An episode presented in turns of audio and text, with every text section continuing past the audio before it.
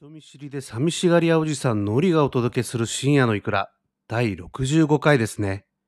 ということで、新しい出だし、どうでしたでしょうか？まあちょっと変えてみたんですけどね。もうどうも、のりですっていうのをね、まあちょっと変えてみようかなと思ったんですけども。はい。今日はですね、東京、ものすごく快晴でございまして、現在ね、気温33度ですね。もう太陽さんさんでございますよ。うん。なんか今日のニュースでね、やってたんですけれど、なんか梅雨明け？梅雨明けが早い？なんかやってましたね。もう大歓迎ですよ。嬉しいことです。まあ、ただね、熱中症。あの皆さん気をつけてくださいね。今日あの午前中外出てたんですけど、結構暑くて、マスクするのは結構辛いなっていう感じでですね、あのー過ごしてたんですけど、ぜひですね、水分補給していただいて、冷やし甘酒ですね。どうぞということで。あのね、これ、ま、冷やし甘酒毎回言ってるんだけど、本当にいいんですよ。本当に。もうね、飲む点滴と呼ばれてますからね。これ私作ったとかそういうことじゃなくて、もう一般的にもう飲む点滴ですっていう、まあ、ことなんですよ。だから夏バテ予防にね、本当に効果ありますよ。あの、飲みすぎはね、やっぱ糖分があるのであれですけど、まあ一日、まあ朝一杯とかでもいいしさ、まあ子供たちにまあ朝、これ飲んでから行け、みたいな。で、帰ってきたらもうコップにね、入れて飲みな、みたいな。そしたらみんな嫌いになっちゃうっていうね、まあ感じもあるかもしれないですけど。はい。ということでですね、今日も始めていきたいと思います。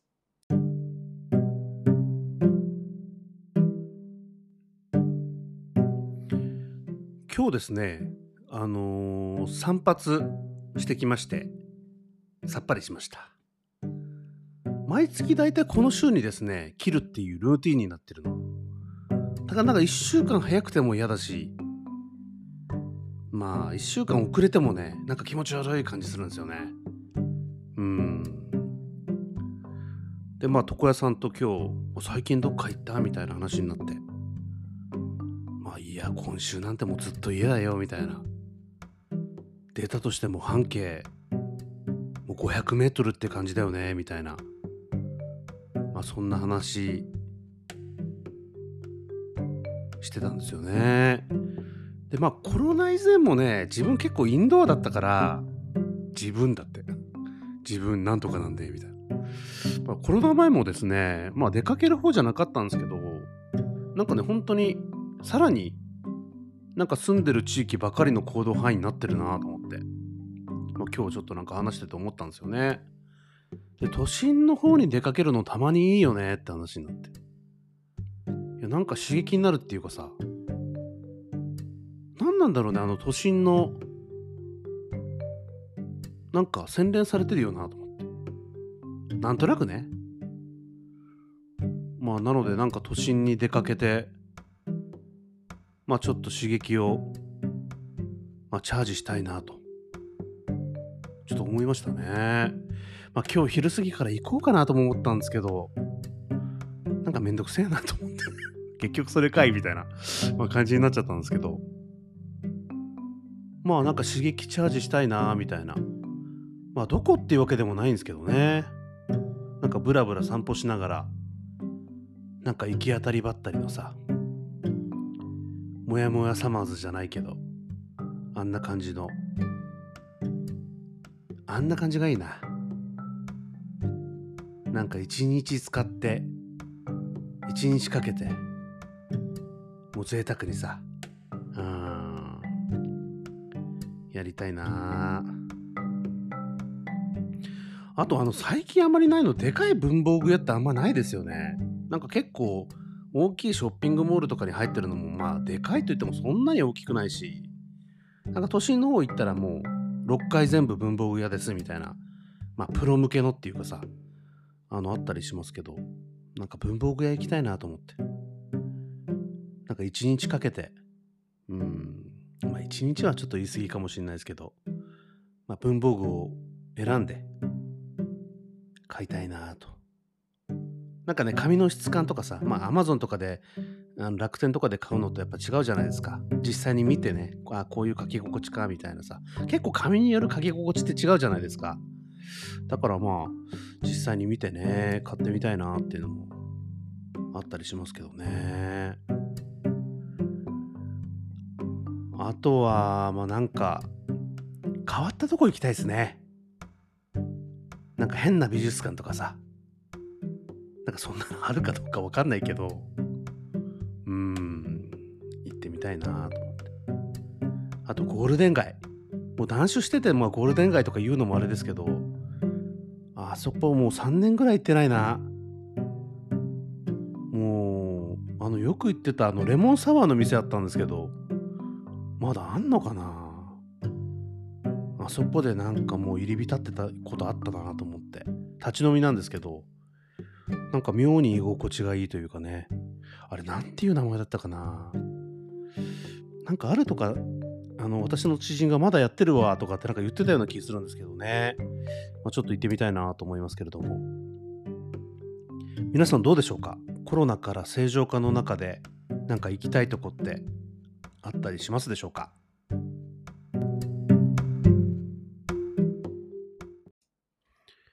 文房具屋行きたいっていうね、えーことをちょっと話したんですけど、まあ、私デジタルもね、好きで、まあ、ガジェット類も結構好きなんですけどね、まあ、アナログなところがありまして、まあ、本もね、紙がいいし、うーん、やっぱね、記録はね、紙がいいのよ。まずは紙で記録するの。で、最後にね、どっちにしてもね、デジタルのメモ帳に移すんですよ。毎日。でもね、書くっていう作業はですね、もう絶対にね、紙ですね。うん。で、この前、もう一日かけて書いたのをですね、間違ってシュレッダーにかけるっていうね。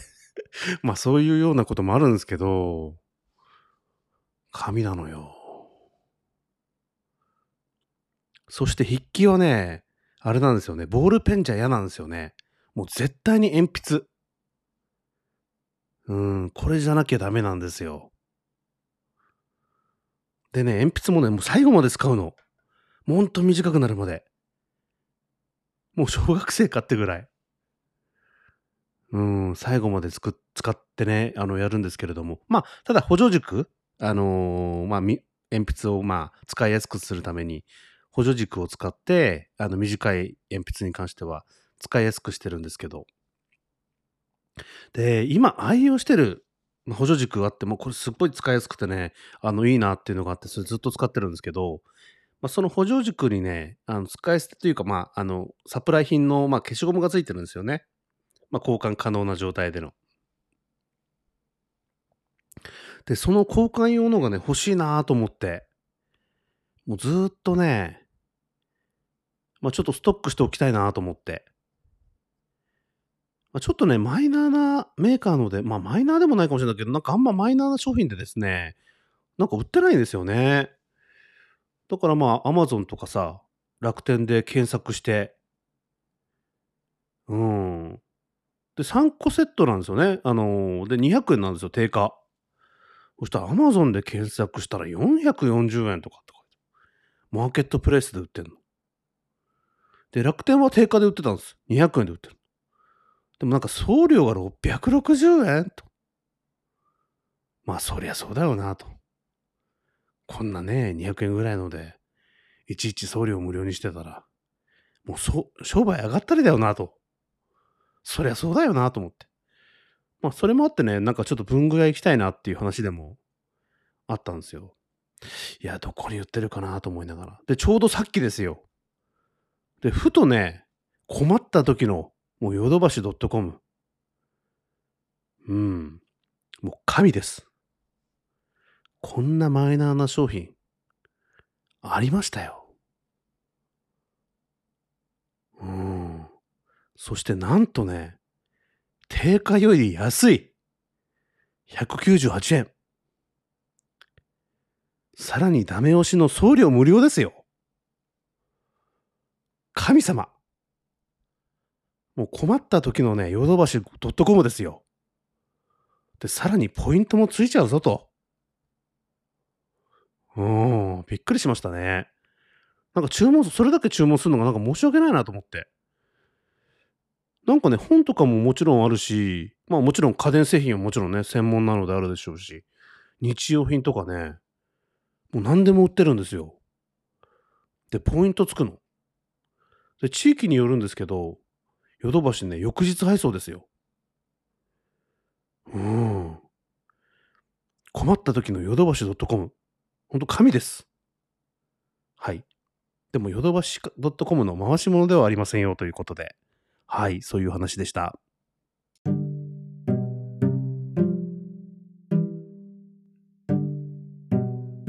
はい、話題は一点。睡眠クオリティについて。あ、いきなりなんだよと。うん。で、今年に入ってからね、今年かな年末なのかなあの、ずっとね、睡眠クオリティ毎日分析してるんですよ。で、朝起きて一番最初にすること。コーヒーを飲むじゃなくてですね、その日の睡眠がどうだったかってチェックするのがね、もう楽しみで。うん。でね、オートスリープっていうね、アプリを使ってるんですけど、あの、寝てる間のね、睡眠クオリティを多角的に、まあもちろん Apple Watch つけてないとダメなんですけど、Apple Watch からね、データ拾って表示してくれるみたいなアプリで、まあ、機種にはよると思うんですけど、まあ、睡眠時の呼吸とかさ、まあ、心拍数はもちろん、あと、まあ、レム睡眠だとか、ノンレム睡眠、睡眠の深さとか、まあ、あと、まあ、いびきのね、デシベル。工事現場レベルだって私。その表現なくない？工事現場ってって、まあ、ちょっと思ったんですけど、まあ、あとは睡眠時の心拍数なんかはですね、面白いんですよ、傾向があって。まあ、仕事でね、結構なんか忙しかったりすると、もう、睡眠時のね、あの心拍数も結構高かったりするんですよね。え、こんなに高いんだ、みたいなことだったりとか。あとね、記念日にお酒を飲んだりするとも、やっぱ心拍数めちゃめちゃ高いですし、あとはもう睡眠も浅いなと。もう本当にね、傾向があってね、楽しいんですよね、見てると。で、あとまあ私以前アイスとか甘いものをまあ寝る前に食べる習慣っていうのがあって、まあそれもね、半年以上前にもうやめてるんですけど、もう寝る前にね、甘いものとか、なんかジュースとか飲んじゃった日はね、不思議と睡眠クオリティ低いですね。うん。むしろね、なんか夕食あまり食べなかったみたいな日の方がね、睡眠クオリティがめちゃめちゃ高いですね。うん、興味深いです。もうおじさんなんで、もう睡眠大事ですよ。うん。なので、あの睡眠の分析、皆さんいかがでしょうかって、無理強いするっていうね、最後に。はい。いや、すごいいいんですよね。なので、なんかここ1年、まあ、年末ぐらいから睡眠に対してのなんかアグレッシブにですね、取り組んでるんですけども、いい時代になりましたよね。私が子供の頃からするともう本当に便利。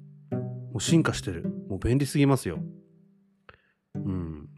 で、睡眠トラックのね、ツールは結構ね、いろんなメーカーから結構出てるので、あの夜、まあ、バンドのような形でつけて、まあ、1週間以上電池持つのもあるようですし、あとベッドの下にね、あのシートみたいな感じで引いて、こう、スリープをで、あの、検出するものだったりとか、まあいろいろあるんですよね。まあそれだともう心拍数は見れるかわかんないんですけど、もう本当に睡眠のエリア、この業界というかね、熱いんじゃないかなと思って見て見てますけれどね。はい。最後噛んでしまいましたけれども。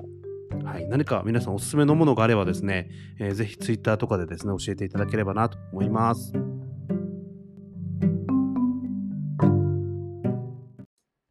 はい。ということで、深夜のいくら。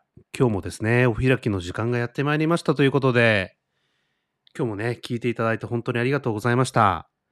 ちょっとね、収録時間、なるべくね、12分ぐらいまでにね、本当は収めようかなっていう感じでですね、やってるんですけど、まあ今日もね、ちょっと15分以上のですね、収録になっちゃいましたね。はい。ちょっと次回以降ですね、調整していきたいと思いますけれども。久しぶりの晴天ですね。まあ、雨の地域もあるっていうことなんですけれども、まあ、太陽さんさんということでですね、あのーまあ、少し気分も上がっておりますが、皆さん熱中症にはですね、えー気をつけていただいて、またちょっとね、災害が起こりやすい時期でもあるので、ちょっと心配なんですけれども、皆さんちょっと気をつけてですね、えーお過ごしいただければなと思ってます。また来週もですね、え配信できると思いますので、えまた、え聞いていただければなと思います。それではまた。